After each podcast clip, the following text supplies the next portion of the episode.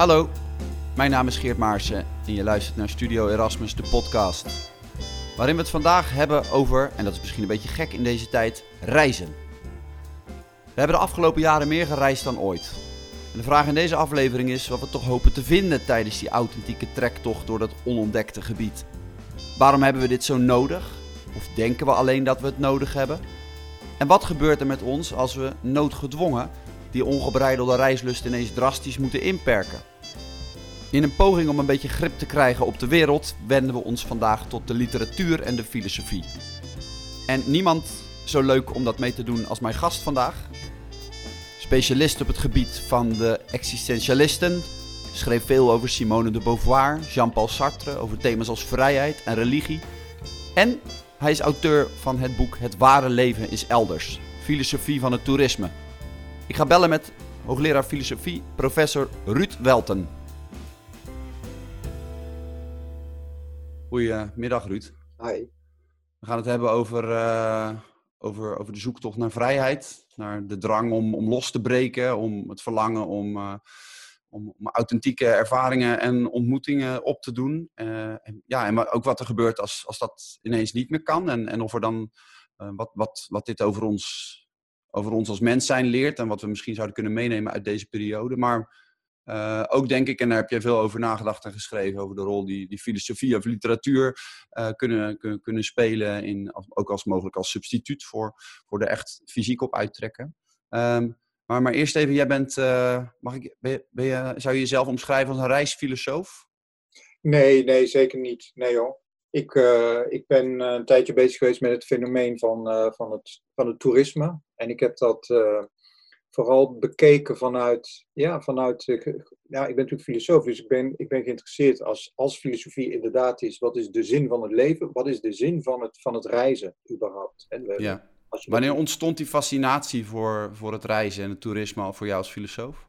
Nou, dat is eigenlijk heel biografisch voor mij ook. Dus toen ik een jaar of twintig was, was ik wel echt geobsedeerd door reizen. Dus ik wilde naar allerlei plekken uh, in de wereld uh, en ook vooral alleen. En pas veel later ben ik daar al op gaan reflecteren van ja, waar, waarom zou je dat eigenlijk willen? Waar komt dat eigenlijk vandaan? Praten we ons dat zelf niet allemaal aan? En als ik dat aan mensen vraag, hoor ik dan niet eigenlijk altijd hele uh, verhalen die heel erg uit zichzelf lijken te komen, maar eigenlijk iedereen zegt toch wel precies hetzelfde. Dus wat ik heb gedaan toen in mijn boek, waren levens elders, en daarna ook nog um, in, in wat andere publicaties, is gekeken van uh, wat zijn nu onze westerse ideeën van reizen vanaf de eerste filosofen, zoals Seneca, die bijvoorbeeld compleet tegen reizen was, uh, naar uh, klassieke filosofen, maar ook schrijvers. dus eigenlijk ben ik eerder een, daarin eerder een, ja, noem het maar een literatuurwetenschapper. Gewoon even kijken, wat staat er, wat, wat zijn onze ideeën.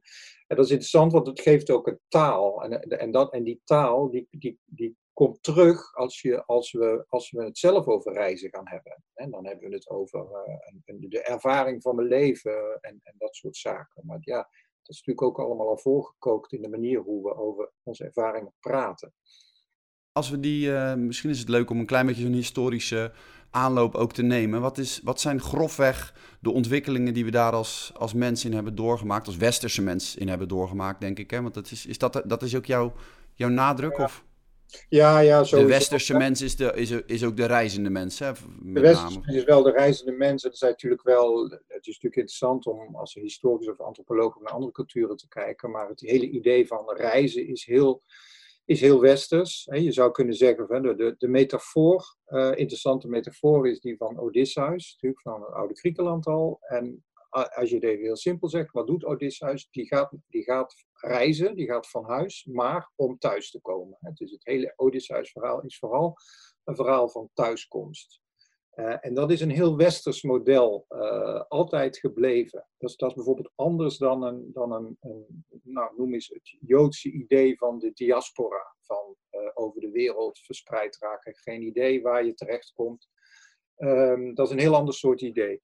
En dus dat Odysseus-verhaal, dat is heel bepalend. Dat is echt een metafoor voor de moderne toerist. Ik ga weg met een enorme pretentie van alles mee te maken en alle dingen die anderen allemaal niet meemaken. Dat, dat is mijn verhaal dan, steeds. Hoe we over onszelf zeggen. Hè. Ik ben geen toerist, ik ga naar de plekjes waar de toeristen niet komen. Ik ben meer een reizigerstype, maar ik kom wel thuis. En, en dat is echt een, een heel Grieks, ehm, nou ja, Grieks dat is, dat is de metafoor, uh, Odysseus. Ik denk waar het echt begint is, ehm, en die, die, doen we dan eventjes nu heel snel, maar dat is het idee van de Grand Tour. En de Grand Tour is een idee dat, dat eigenlijk ouder is dan de meeste mensen denken, dus in de 16e eeuw opkomt. Dus een renaissance, de opkomst van moderne mens, waarin de wetenschappen als paddenstoelen uit de grond vliegen, uh, waar de enorme, de mensheid maakt enorme sprongen.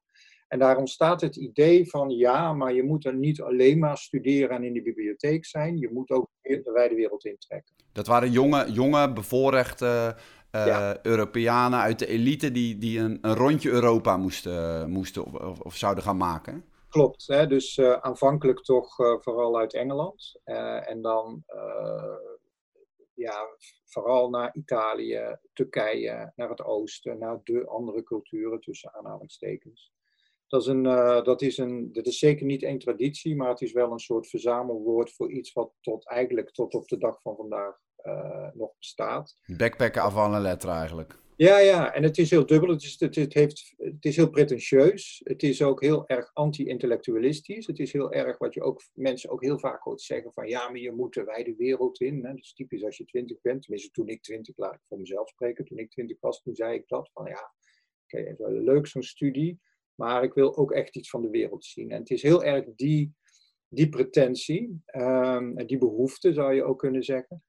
Uh, maar die, die ook in de Grand Tour heel direct gepaard ging met in enerzijds dus een, soort culture, culturele belangstelling, de andere cultuur ontmoeten, maar bijvoorbeeld ook de, de, de, ervaring van, um, die heel uh, erotisch was. Hè, naar uh, naar de, de, de verre Oosterse plaatsen gaan, waar seksualiteit ongebreideld kan en buiten ons normen, waardesysteem, et cetera.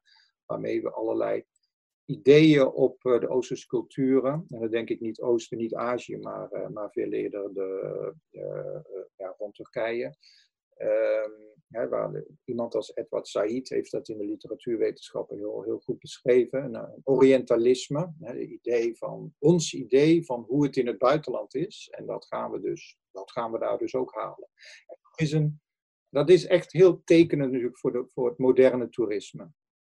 Ja, uh, en dat moderne toerisme, jij begint dan met die Grand Tour, maar in, de, ik kan me voor, in, in, in Nederland kennen we dat, is dat pas iets wat een beetje, bijvoorbeeld de opkomst van de Lonely Planet, hè, wat daar een beetje mee, mee uh, in, in de recente geschiedenis mee gepaard gaat, hè, de, een beetje die, de archetype van die uh, off the beaten track toerist, is toch pas een beetje zo vanaf de jaren zeventig denk ik ontstaan, of niet?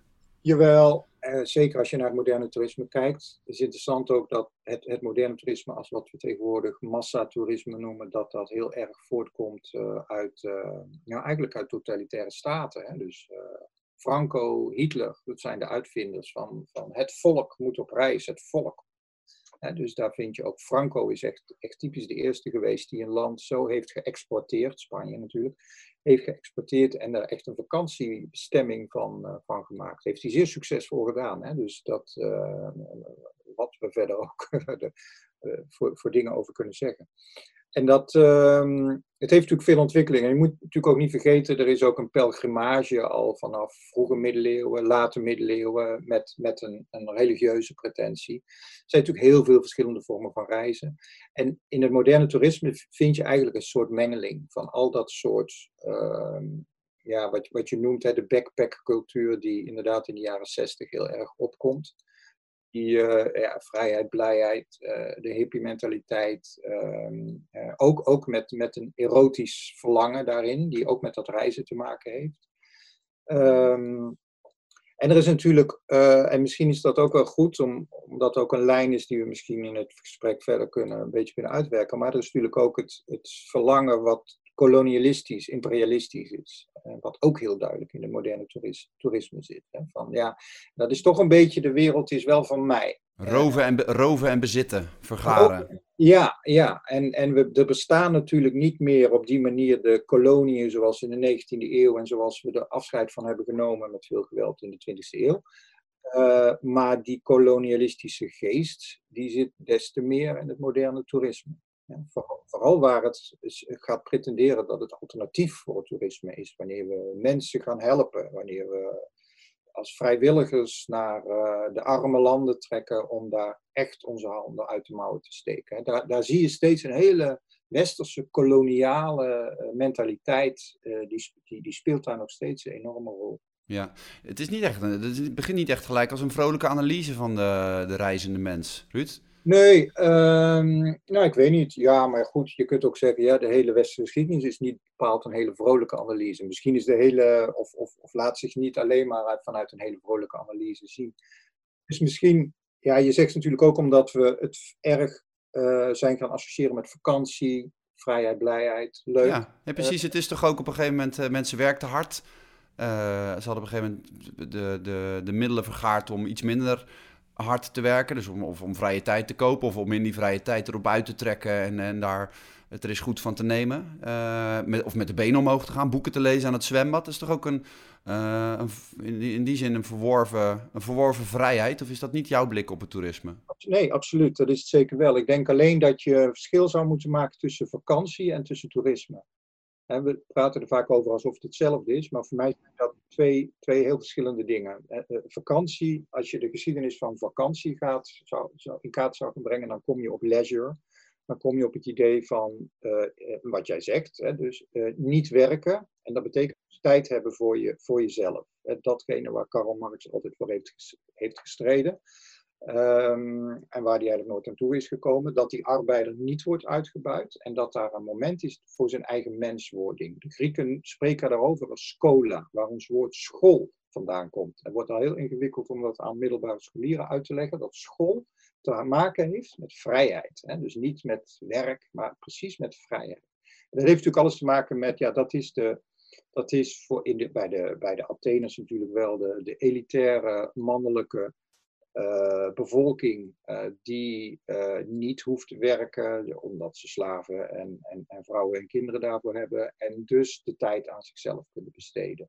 Ja, en wat is dan het verschil? En dat is vakantie wat je noemt. Dus, dus iets, vooral iets niet hoeven te doen. En en, wat, en, en reizen en toerisme is dan een, of jouw visie op toerisme, dat is, iets, dat is iets anders. Dat is een actieve vorm van je tot de wereld verhouden en, en uh, ontdekken, echt ontdekken. Uh... Anders. En het is, het is natuurlijk zo dat wij, maar dat is ook maar een manier waarop wij het hebben ingevuld, en, en die in heel veel landen trouwens helemaal niet zo vanzelfsprekend is, Amerika bijvoorbeeld, is dat wij de vakantie gaan invullen als reizen. Dat is echt, dat is echt iets heel dat is behoorlijk Nederlands hoor. Dus daar is niks op tegen verder. Maar het is dat we in de vakantie gaan reizen. Van, oh, het is vakantie. Oh jee, wat moet ik nu doen? Waar moet ik nu naartoe? Dat is, dat is echt een heel, uh, nou op zijn minst Europees fenomeen. Uh, ja. Maar wel iets anders. En maar, maar precies wat jij zegt, hè, dat, waar moet ik nu naartoe? Ehm, met een zekere paniek bijna. Dus ik, hè, waar, ik, ik, moet, ik heb een plicht bijna een morele plicht om iets, om iets bijzonders te gaan doen. Misschien kunnen we, kunnen we, da, kunnen we dat beginnen als, als, als beginpunt gebruiken. Wat is, wat is die, die behoefte of dat verlangen om daar niet gewoon en, en, uh, ergens aan, de, aan het strand met de benen omhoog een stapel boeken te gaan liggen? Wat toch steeds ook heel veel mensen doen, maar, maar uh, in ieder geval een, een, een groot deel van, van ons uh, kijkt daar een beetje op neer het, het Turkse resort of het Spaanse resort en wil iets anders gaan doen, iets actiefs. En wat, wat, wat, wat is die drang en die behoefte? Ja, wat het is, weet ik natuurlijk niet. Je, je kunt het wel beschrijven. Je kunt wel zien hoe het verandert, hoe, hoe onze ideeën uh, daarover veranderen. En wat je ziet is dat het reizen uh, heel erg wordt gezien als uh, individuele ontwikkeling. En dat, en dat is uh, juist in het. Kijk, toerisme is voor de meeste mensen ook een beetje een negatief woord. Hè? Want als je daarover begint, dan zijn toch de helft van de mensen zeggen: ja, maar ik ben geen toerist. Hè? Ik ben nog meer een reizigerstype. En de toeristen, dat zijn altijd de anderen. Maar goed, dat zet ik eigenlijk altijd gelijk opzij, want het is typisch wat alle toeristen vandaag zeggen. Dus dat zijn toeristen.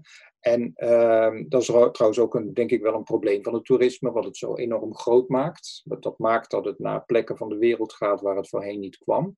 En dat heeft te maken met een, uh, en dat zie je heel sterk gebeuren, En dan bedoel ik dus, om het even heel precies te zeggen, op de manier waarop wij erover praten. Dus hoe het ons, een, nog netter gezegd, hoe het ons een discours verschaft.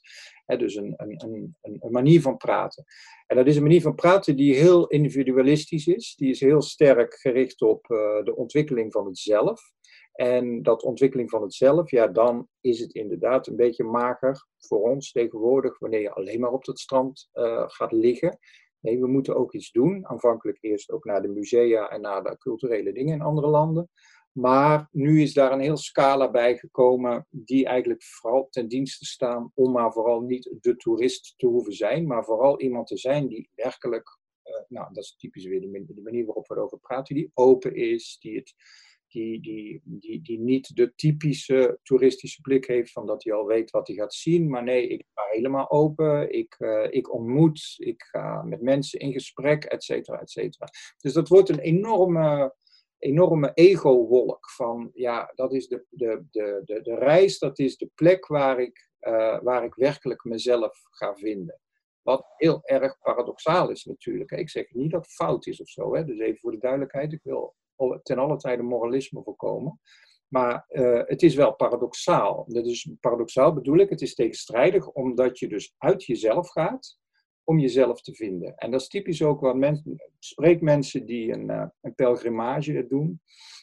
En die zeggen altijd van ja, daar kom je jezelf tegen, et cetera. Dus dat is toch opmerkelijk dat je dan heel erg ver weg moet gaan om jezelf tegen te komen. Dus dat is een bepaalde metaforiek die heel erg bij het reizen, heel erg bij het eh, westerse, en bedoel ik het zo breed mogelijk, het is natuurlijk enorm in zeven maals, uh, mijlslazen spreken over westers, maar wel degelijk westers, van Odysseus tot de toerist vandaag. Dat is uh, je huis uit, uh, de wereld tegenkomen, maar vooral weer terugkomen. Veilig. Ja. Ja, je zegt het is niet fout, uh, maar je, je, het is, we hoeven niet, ik, ben niet, ik zet niet scherp neer als ik zeg dat je het uh, wel enigszins kritisch benadert. Ik geloof dat je het ergens in een interview een, een collectieve dwangneurose noemde. Ja, ja, die ja maar dat is het ook voor mij. Ja, het is, nou ja, het is, nou ja, het, het heeft iets neurotisch. Um, en iets dysfunctioneels ook daarmee, als we, als we die reiziger even op de sofa leggen? Ja, nou ja, ja, kijk, ik ben zelf wel erg geïnteresseerd in, in psychoanalyse. En uh, dus ik bedoel, ik, ik, bedoel het eigenlijk ook vrij letterlijk, uh, dwangneurotisch. En dwangneurotisch, dat bedoel ik ten eerste, kijk, wat is een neurose? Dat is natuurlijk wat de moderne een woord wat de moderne psychologie niet meer gebruikt, hè, maar wat uit het jargon van Freud, et cetera, komt. Uh, en daar is, uh, is de neurose is toch een onmogelijkheid om met problemen, om op een efficiënte manier om met problemen om te gaan. En dat is, dat is typisch wat je nu ziet in deze coronatijd. Daar moeten we het ook over hebben, want, hè, want alles waar we het nu over hebben, dat ligt nu echt helemaal plat. We weten dat, het toerisme, de toerismebranche, maar ook onze hele verlangen om, om inderdaad te reizen. We moeten even iets anders. En uh, ja, wat, waar leiden neuroses toe? Ja, is dat je eigenlijk dat die energie, die moet, die moet, wel, die moet wel weg. Hè? Dus ik ben heel erg zenuwachtig en ik wil heel dat niet laten blijken. Maar ik ga wel de hele tijd met mijn voeten zitten wiebelen of zo. Hè? Dus dat is dan een symptoom voor mijn zenuwachtigheid. Op die manier is, is dat reizen naar de andere landen wordt heel dwangmatig. Uh, het is weer zomer, we moeten weer weg. Waar zullen we mhm. heen? Nou, maar eh, wat, voor, maar wat is het probleem da daarachter waar dit een, een, een neurotische uh, uh, uitvlucht van is dan? Nou, dat is, dat is natuurlijk lastig te zeggen. Er komt hier ondertussen trouwens in Rotterdam-West een uh, trouwstoet langs, die, die af en toe er doorheen toetert. Ik weet niet of jij dat ook meekrijgt, maar... Nee, nee, dat oh, okay. kan ik helaas niet, niet zien, nee. nee, um, nou ja, kijk, wat je nu ziet, is dat we op een vrij neurotische manier ook omgaan met het feit dat we eventjes niet kunnen reizen. dus dat is een deel van de, van de Nederlanders die gewoon doet alsof er niks aan de hand is en gewoon gaat reizen. Tot grote verontwaardiging van, nou ja, van, van, het andere deel. Um, daar kun je op zich al de discussies over voeren, maar het feit is dat het gebeurt. iedereen gaat op een verschillende manier op met zo'n situatie. We, we, hebben er blijkbaar heel veel moeite mee om inderdaad thuis te blijven. Het is echt wat Pascal in de 17e eeuw zei: van uh, niks is zo moeilijk om thuis in je kamer uh, te blijven. Hè? We, we, hebben peper in onze reet, om het zo maar te zeggen. En dus we worden heel erg onrustig. We zijn geen bomen, we zijn niet geworteld. Hè? Mensen zijn typisch wezens die niet geworteld zijn, zijn volstrekt ontworteld. Dus die gaan, die, die, nog eventjes kunnen we kunnen het wel, we kunnen best wel drie weken eventjes in een, in een angst, paniek, kunnen we helemaal uh, thuis zitten en, en als we de deur uitgaan, anderhalve meter afstand. Maar je ziet nu dat dat aan het verdwijnen is. Hè? Goed of slecht en, en terecht of onterecht, daar zeg ik helemaal niks over. Dat weet ik gewoon niet. Want wie maar maar dat, daar heb je wel ideeën over, toch? Van wat, wat vind, vind je, je, je vindt het enigszins pathetisch, die behoefte om, uh, om zo, zo de hele tijd er maar op uit te willen trekken en, en, en dwangmatig uh, bijzondere authentieke ervaringen te, te, te verzamelen, toch? Ja, dat klopt, maar het is, dat wil niet zeggen dat het oneigenlijk is. Het is ik denk dat een mens een heel pathetisch wezen is. Ik denk dat ja, het heel erg onrustig is. En, het, en ik zou niets willen zeggen van de authentieke mens is de mens die inderdaad alleen maar thuis zit in zijn kamer. Uh, want dat kan een het, is niet zo dat, het is niet zo dat jij het, uh, het reizen, uh, met dat je er veel over bent gaan nadenken, en lezen en schrijven, dat je het dat je zelf hebt afgeleerd. En die, die dwangneurose om erop uit te trekken Ehm, een soort hebt weten te genezen bij jezelf. Het heeft wel iets therapeutisch, moet ik zeggen. In die zin dat, het, dat ik inderdaad niet zo enorme behoefte heb om nou direct naar Thailand te gaan. Maar uh, ja, als andere mensen dat wel hebben, wie ben ik om daar iets van te vinden? Daar gaat, daar gaat het niet om. Ik zou ook nooit willen zeggen, ja, dat mogen ze niet doen.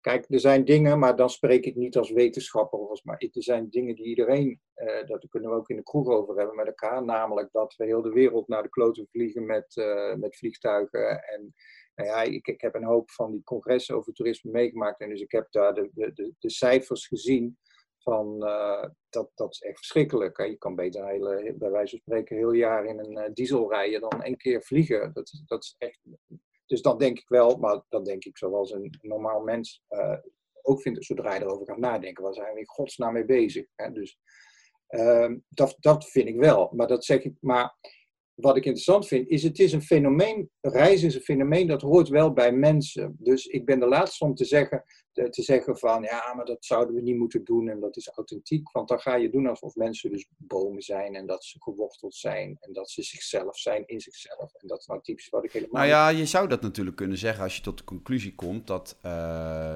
die behoefte en die honger naar bijzondere authentieke ervaringen en ontmoetingen uh, dysfunctioneel is in die zin, en dat lees ik wel een beetje in, in, in jouw werk, van dat je, de honger is nooit, uh, nooit gestild. Dus je, komt, je komt niet terug van zo'n bijzondere voettocht door de Himalaya. Um, en dat je denkt, nou, ik ben, uh, de, de kast staat vol met herinneringen.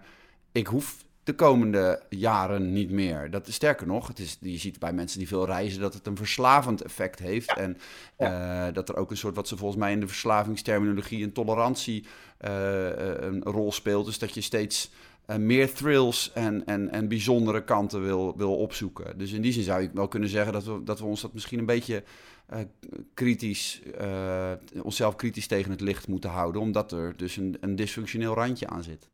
Ja, er zijn natuurlijk redenen om, om kritisch te zijn. En eh, ik denk bijvoorbeeld deze periode van corona, van, van toch van de lockdown. Uh, die, is, uh, die is natuurlijk heel interessant. Wat gebeurt er nu? Slagen we erin om eventjes thuis te blijven? En waarom blijkt dat zo ontzettend moeilijk te zijn? En waarom, waarom doen we daar zo ontzettend moeilijk over? En natuurlijk hebben we vakantie nodig, maar dat zou ik nooit willen ontkennen. Maar betekent dat dan gelijk dat we maar weer naar Turkije moeten, omdat we dat vorig jaar ook deden, of omdat dat nou eenmaal in ons, in ons hoofd zat? Dat zegt wel iets. Ik zeg dus niet, je moet niet naar Turkije, maar wat ik, wat ik wel zeg, van ja, maar het is wel goed om je af te vragen: van eh, ben ik in staat om, om mezelf even aan te passen in een, in een toch best wel heel erg aangrijpende situatie, zo, waar de wereld nu, uh, nu in zit die natuurlijk ook voor, juist voor het reizen ook enorme eh, consequenties heeft. Ja. Ook, uh, en ook daar moeten we oppassen dat we niet moralistisch worden, maar ja, in Venetië zijn ze alweer heel erg blij dat al die toeristen eindelijk weg zijn. En ze zijn nu al actie aan het voeren dat blijf alsjeblieft weg, want we willen ook niet meer dat je terugkomt. Ja. Dus met andere woorden, er is wel, het is ook wel een zeker uh, bezinningsmoment. Ik hou niet zo van het woord, want dat, dat veronderstelt dat we na de bezinning iets heel verstandigs gaan doen. Dat hoeft helemaal niet zo te zijn. Maar een bezinningsmoment, het is wel een, een, een stop en even pas op de plaats van, ja, maar jongens, is het nou echt wel een goed idee om weer zo snel mogelijk de hele reismachinerie uh, weer te gaan opstarten? Ja, als er iets is wat we van deze periode leren, in dat opzicht, in relatie tot die reislust, wat zou dat volgens jou moeten zijn? Nou, ik denk het, het, het een, van de, van de dingen die, die me te binnen schieten, is uh, hoe moeilijk het voor ons is om, om gewoon thuis te blijven. En um, om, om gewoon te vragen, of te doen wat er, wat ons, wat er van ons wordt gevraagd. Um, namelijk, ja, eigenlijk gewoon heel letterlijk thuis te blijven. En, en, en dat, is, dat is op zich interessant. Hoe komt dat? Is, is, waarom gaat dat zo, zo ontzettend jeuken? Waarom denken we inderdaad dat het ware leven, dat als we willen leven, als we zinvol willen leven, dat we dan de deur uit moeten? Dat is dat voor iets raars eigenlijk. Voor, nou ja, voor monniken bijvoorbeeld uh, is dat juist helemaal niet zo. Die sluiten zich vrijwillig op uh, in, uh, in, in, een cel, hè, achter een slot letterlijk. en die vinden daar, ja, hoe moet je het noemen, zichzelf.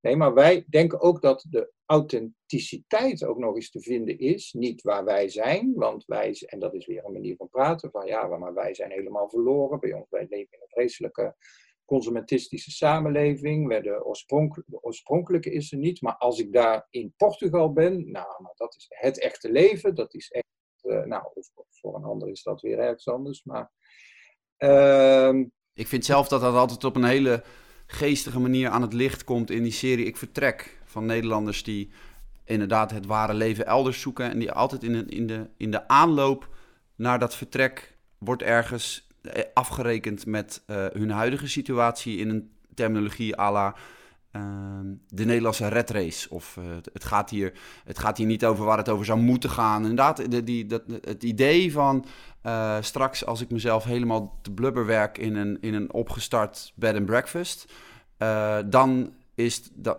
daar ga ik het echt, het echt vinden.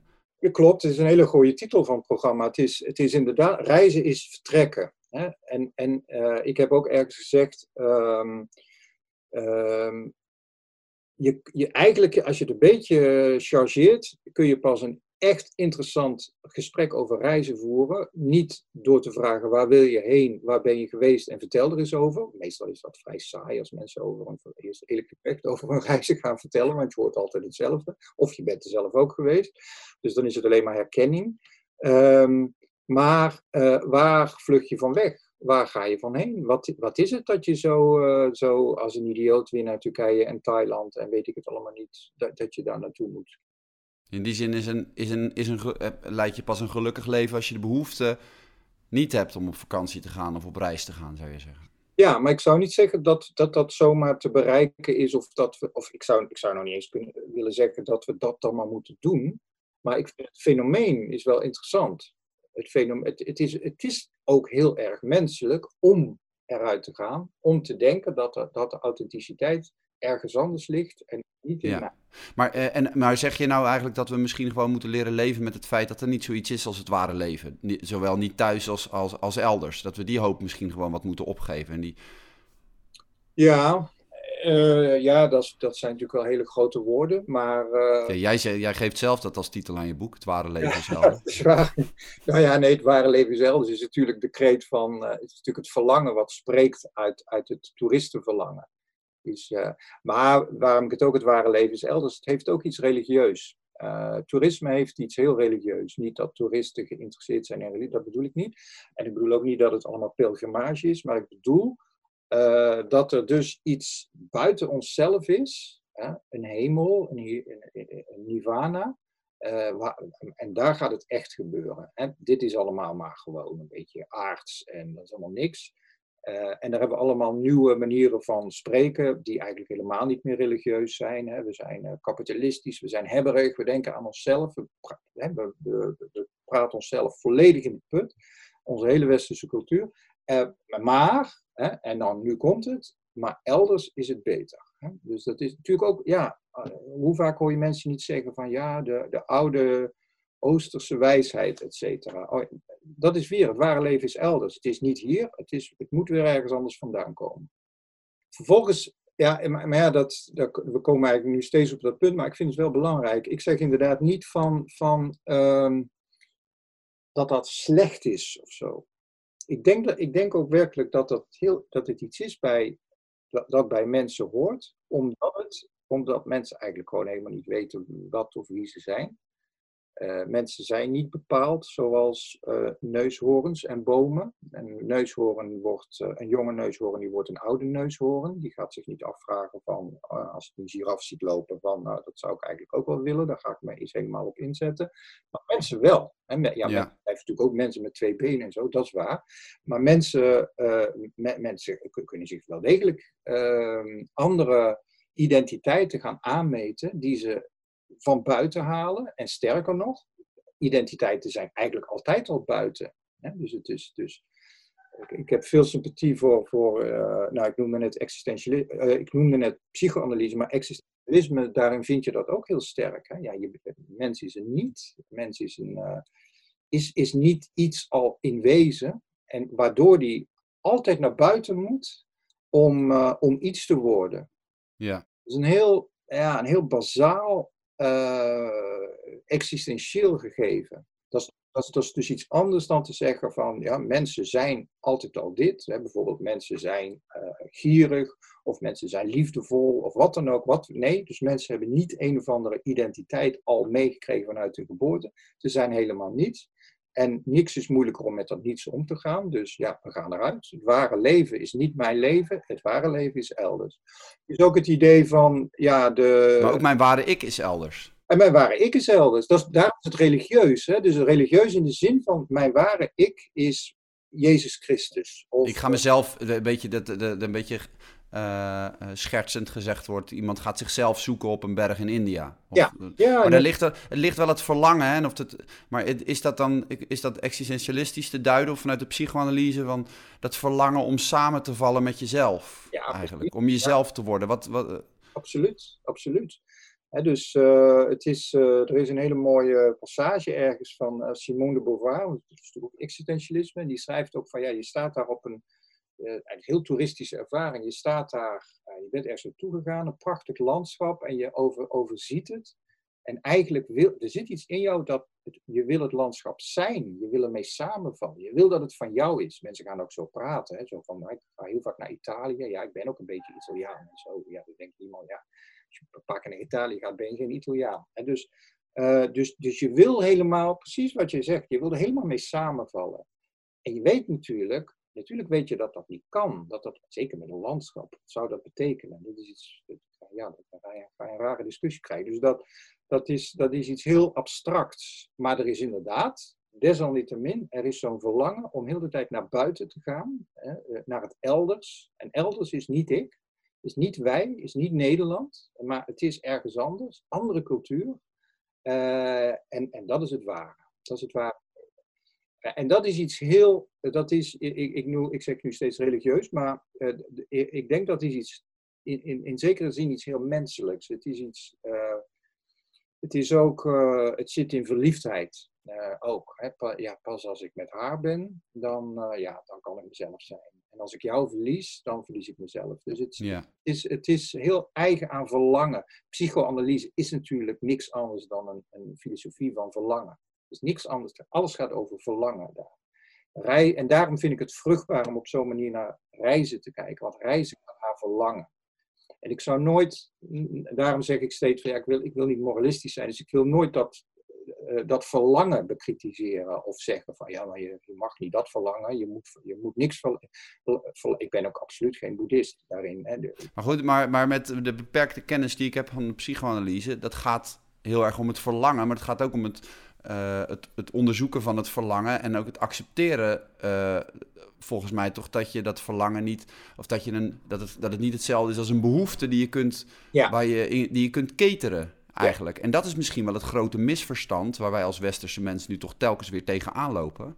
Dat je denkt, ik heb een behoefte, uh, die zet ik op een lijstje. een ervaring, een ontmoeting. letterlijk, mensen hebben het dan over een bucketlist. dingen die je nog wil doen. En als je die dingen gedaan hebt en je streep je van je lijstje af, dan, dan, dan krijg je daar een soort van vervulling uh, of, uh, voor terug. Of je, een, een, voldoening. Terwijl dat in, in, in heel veel gevallen denk ik niet het geval is. Hoe is dat vanuit de, vanuit de psychoanalyse te duiden? Ja, je, hebt, je hebt denk ik gelijk. Maar ik denk, ik denk tegelijkertijd dat mensen. En ik, ik denk, misschien was ik zelf ook zo iemand toen ik uh, 20 tot 25 was. Zo'n bucketlist object-oriented, obsessief reizen. Maar die weten dat ook wel. Die, die, die denken niet, als ik daar ben geweest, dan, ja, dan heb ik het en hoef ik niks meer te doen. Nee, eh, het, het, het lijstje zelf wordt heel erg obsessief. En, maar daar, zit natuurlijk, ja, ik noemde net als verliefdheid, daar zit ook daar zit, er zit dezelfde spanning in. Hè? Dus als ik, ja, als ik, als we eenmaal echt samen zijn, maar ja, als we eenmaal examen zijn, ja, wat, wat, gebeurt er dan? Ja, dan gaan we trouwen en dan, wordt het, en dan, en dan valt dat verlangen gaat helemaal wegvallen. Ja, we willen ook dat dat verlangen blijft. Ja. De reiziger die wil ook dat, dat, die wil dat dat verlangen er blijft. En de reiziger het is, toch ook, het, is ook, het is ook een gezond iets, toch, als mens, om, om, een, om een vurig verlangen te hebben de hele tijd. Want als je het niet hebt, dan ben je dan niet... Ja, ben je dan niet jij, jij zou, je zou misschien kunnen zeggen, dan ben je dan ben je een zen, dan ben je een zen-boeddhist of een monnik die helemaal in totale uh, verlangenloosheid kan leven. Je kan ook zeggen, dan ben je, dan ben je misschien wat depressief. Of, uh... Ik zou, ik zou eigenlijk, een, ja, heel psychoanalyse, ik zou zeggen, ja, dat is allemaal waar. En het wordt een, pas als het een probleem wordt, ja, dan, dan moet je er wel iets aan, aan gaan doen. Dan moet je erover nadenken of dan moet je erover gaan praten. Maar is in, we zijn allemaal neurotisch, we willen allemaal weg, we willen allemaal willen we de wereld in, we willen allemaal andere mensen ontmoeten, allemaal heel erg terecht en heel erg goed. Maar ja, op het moment dat je er heel erg onder gaat lijden, ja, dan, dan is het toch wel reden om, of dan zou het een goed idee kunnen zijn, om, om eens te gaan kijken wat je daaraan kunt doen. Ja, Daarom is, Kijk, corona is natuurlijk ook uh, daarin uh, interessant. Hè? Dus heel veel mensen, wat me gewoon heel erg opvalt, dat ware leven is ook van, ja, maar als de corona voorbij is. Dus, dus als je nu uh, op allerlei manieren zie je dat mensen haast, als ik zeg het iets gechargeerd, vluchten in, naar een post-corona-tijdperk. Ja, dan ga ik dit doen, dan ga ik dat doen. Of uh, ja, dan gaan we het allemaal anders doen. Of ja, dan zijn we van het kapitalisme af. Of dan is de wereld duurzaam. Of zo. Dus alles wordt geplaatst in, een, in het niet-nu. Het blijkt zo moeilijk te zijn om, om gewoon te, te erkennen dat we in een, nu in een situatie zitten die uh, terecht of onterecht een lockdown is. Um, en, waar, en waar we, wat heel interessant is trouwens, waarvan eigenlijk niemand weet wat er nou precies is, wat er nou eigenlijk precies gaat gebeuren. bij een andere natuurramp kun je altijd nog zeggen, nou dit is verschrikkelijk, er zijn zoveel, uh, heeft zoveel schade aangericht, tsunami bijvoorbeeld. Uh, maar dat is één klap die wordt gegeven. En nu zitten we ook in een natuurramp, maar ja, we weten niet hoe lang het duurt. We weten, moet, moet het ergste nog komen? Of uh, hebben de corona-ontkenners gelijk? Kan ook nog eens. Dat ze dat, ja, jongens, we hebben het over een griepje. Ja, we weten het niet. Hè? We, en niemand weet het. Dus, dus niet de Wereldorganisatie, niet de RIVM, niet de corona-ontkenners. Het is zo moeilijk om gewoon te erkennen dat we eigenlijk dat we best wel in paniek zijn, dat we heel erg neurotisch zijn, dat we dwangneurotisch allemaal hetzelfde willen blijven doen als dat we altijd deden. Maar weten doen we niet. Hè? Dus ook de weten, je spreekt nu elke keer terecht, interessant, steeds met wetenschappers over corona. Het interessante is dat niemand weet het. Nee. Dat is een vrij unieke situatie, even voor de duidelijkheid, in de geschiedenis van de mensheid. Ja, ja, ja. Maar en, en, wat, en wat is jouw bijdrage dan aan, behalve zeg ik ben ook maar zo'n wetenschapper die het niet weet. Jij wijst ons op het feit dat we het niet weten. Wetenschappers mogen wel iets meer dat toegeven, dat we echt helemaal niks weten. Um, uh, en, en vanuit dat niet weten kan het, kan in, en ik zou daar voorstander van zijn, moeten we maar even heel voorzichtig zijn. Ja, nou, je kunt er andere conclusies uit trekken. Maar je zegt het bijna alsof het iets een soort van heilzaam besef kan, kan, kan zijn ook. Ja. Niet, nou niet als samenleving, maar of als mens, om je, om je neer te leggen bij het feit dat je, dat je inderdaad een, een neurotisch, uh, raar uh, dysfunctioneel verlangend wezen bent. Ja, dat is waar. Uh, maar niet zoals je nu ook heel veel ziet, niet zozeer omdat, uh, omdat we nu even op een lockdown zitten en dat, er een andere, dat, dat we naar een andere toekomst moeten gaan werken. Want dan zijn we weer bezig met die toekomst, met dat elders. Maar gewoon nu. Uh, ja, heilzaam in de zin dat je kunt begrijpen dat we erachter komen dat we eigenlijk helemaal niks weten. Of althans, ik bedoel dat niet heel groot metafysisch, maar gewoon we weten helemaal niks over dat virus. Misschien over een tijdje wel, ik hoop het, waarschijnlijk ook wel, maar nu. Hè? Dus nu zitten we in een situatie die, die ongelooflijk onzeker is. Het lijkt daarin op 9-11. Dus een, een, een, situatie die niemand ziet aankomen, niet in die mate, waar we eigenlijk niet op weten te reageren, waar we op de verkeerde manier op reageren, die het allemaal nog erger maakt. Uh, ja, zo'n situatie zitten we nu ook. Uh, ja. Geldt dat ook voor jou als filosoof of ben jij als, als, als denker en als schrijver ehm, en als handelsreiziger in, in, in ideeën uh, beter toegerust om je hiertoe te verhouden? Nee, absoluut niet. Nee hoor, nee. We kunnen wel, ik, ik denk wel dat het goed is om, ehm, ja, laat ik het zo, ja, toegerust, toege, misschien toegerust om niet te weten. dus, dus dat dat ook kan, dat dat ook een optie is. Hè? Als het alleen maar is, ja, hé, hey, jij bent wetenschapper, jij bent, uh, jij bent met medicijnen bezig, of jij bent met sociologie bezig, of jij bent met economie bezig. Vertel mij wat er gaat gebeuren. En als wetenschapper dan de mes op skill krijgt en denkt van, ja, maar nou moet ik iets heel zinnigs gaan zeggen wat jij niet weet. Ja, volgens mij is dat toch wel erg uh, met de vinger in de wind. Uh, kunnen we nu wat dingen zeggen over corona? Ja, ja. Want wat zijn de, wat zijn de medefilosofen of de, de schrijvers of de, de kunstwerken waar jij de afgelopen maanden, uh, die jij de afgelopen maanden erbij hebt gepakt om, om, om, om voor jezelf wat houvast te creëren? Ja, uh, nou, de, eigenlijk de eerste, is de, een van de meest voor de hand liggende, was, uh, we, hebben, we hadden het net over existentialisme, is De Pest van Albert Camus. Een boek uit 1947, wat natuurlijk nu uh, massaal terecht door uh, een hoop mensen is uh, herlezen. En dat is een heel, heel interessant boek, um, omdat het laat zien hoe mensen in de situatie van de pest eigenlijk allemaal op een hele verschillende manier daarop reageren. voor sommigen is het inderdaad een spirituele herbezinning op het bestaan. En voor de ander die haalt, er een, die haalt zijn slag, uh, een slaatje eruit, hoe zeg je dat? Die kan er wat geld aan verdienen. Zo zijn er alle, en anderen raken in paniek en de ander uh, die, die kan het zich niet permitteren omdat die arts is om in paniek te raken, waardoor die een heel ongevoelig iemand is, et cetera.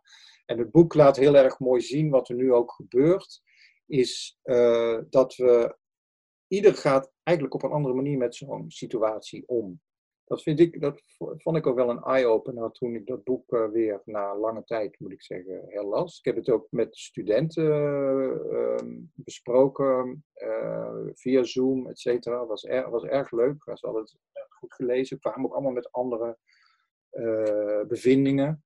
Is het ook een boek wat helpt om, om dan. Om, om je, biedt, het een, biedt het een perspectief of een oplossing? Nee, nee. En, en da, dat vind ik het sterke van het boek. Een boek dat een oplossing of een perspectief, of een perspectief in de zin van een houvast biedt, uh, biedt, dat zou ik een wat ongeloofwaardig boek vinden.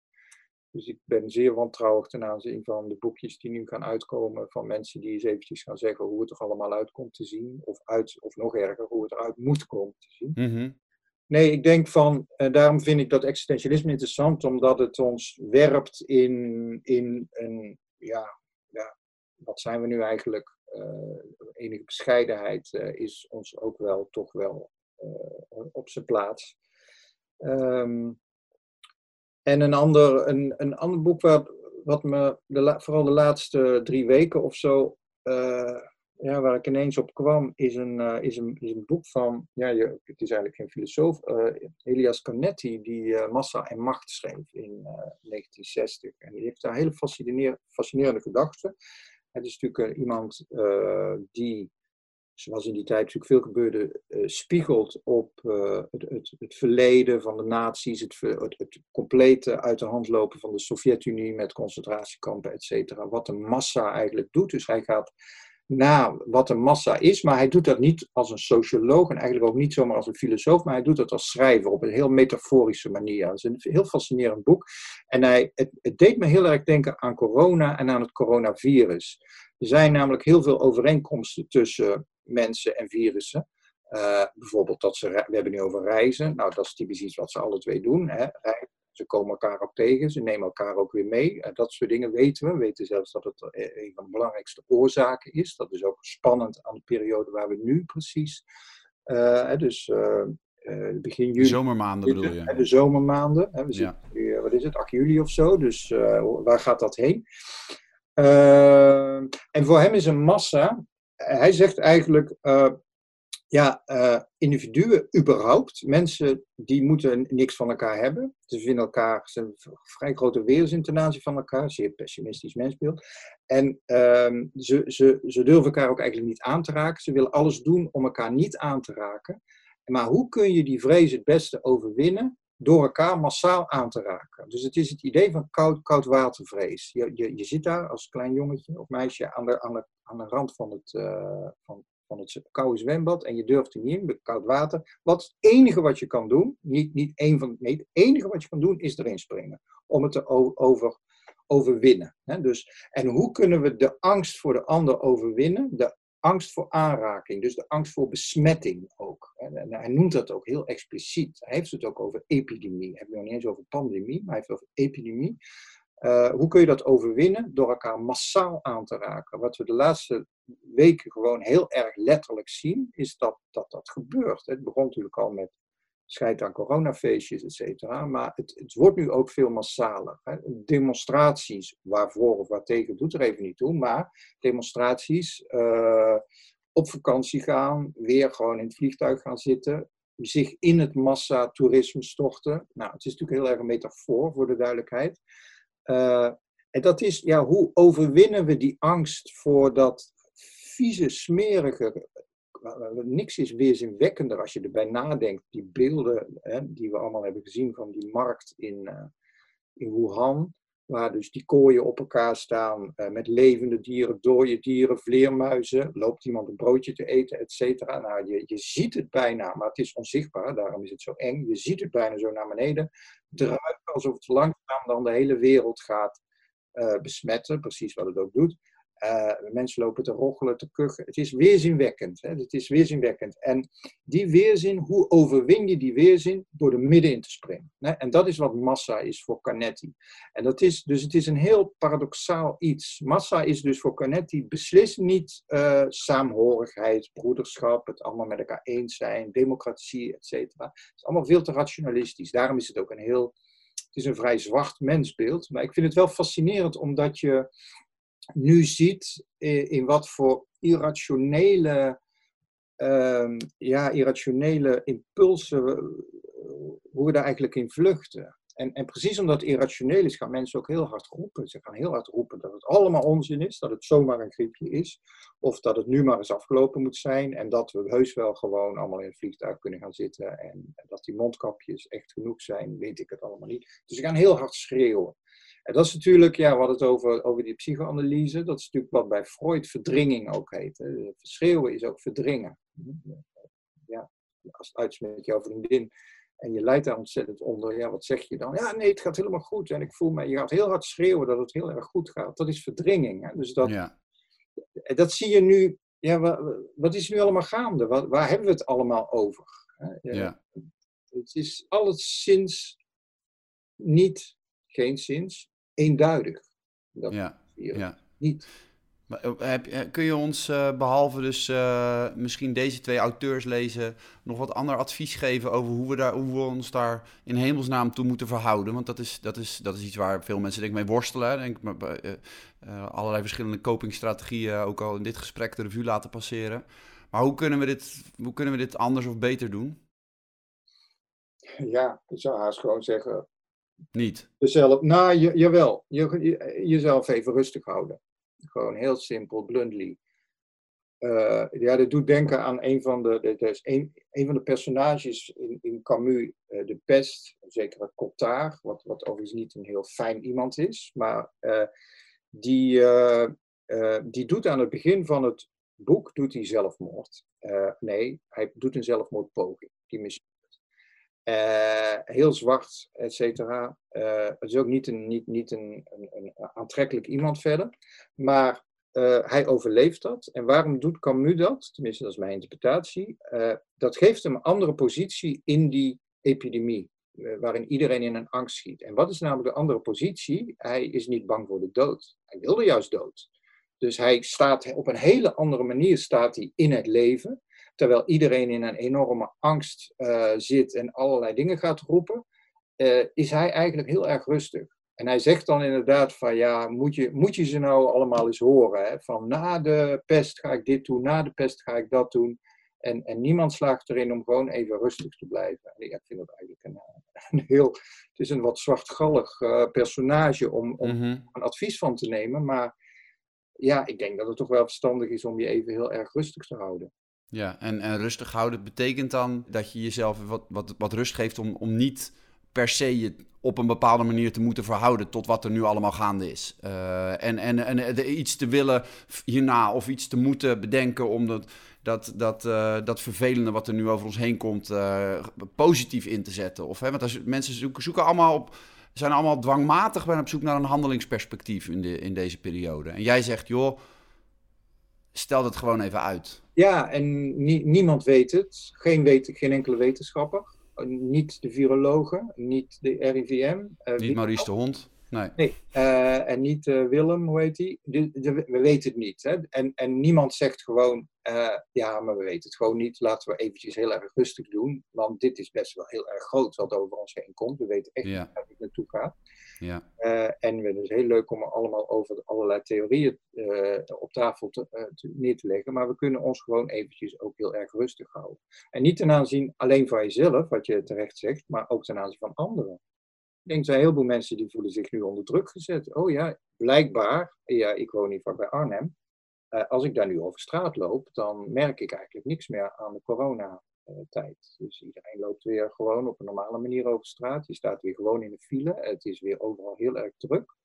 Uh, ja, laat je vooral ook niet onder druk zetten. Overal merk je dat mensen ook weer gaan afspreken. Ja, gelukkig, fantastisch. Weet je, we willen niets liever dan dat. Ik zou de laatste zijn om mensen daarvoor te bekritiseren dat ze dat doen.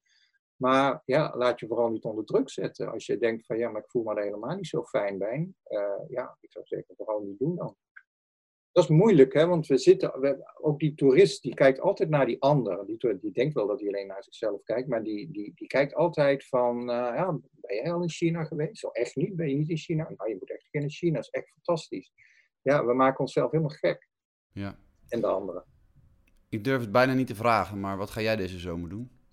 nou, niet veel. Ik ben nog uh, druk bezig met, uh, met, met werk, met scripties nakijken en dat soort zaken. En ik ga nog wat dingen schrijven. Maar uh, ik ga zeker, en ik heb, ik heb het voorrecht dat ik hier uh, mooi woon. Dus uh, ik heb ontzettend te doen met mensen die op een flatje wonen en er niet uit kunnen. ja, ik heb ook heel lang zo gewoond. En ik ben heel blij dat ik nu zo niet woon. En ik heb ontzettend met die mensen te doen. En ik kan me heel goed voorstellen dat die op, op een andere manier reageren. ja, ik, ik woon hier heel fijn. ik kan zo het bos inlopen en het is hier niet druk. Dus ik heb echt totaal geen behoefte om om weg te gaan verder ja. het bos hier uh, in mijn achtertuin. Je blijft thuis en je houdt je rustig. Ja.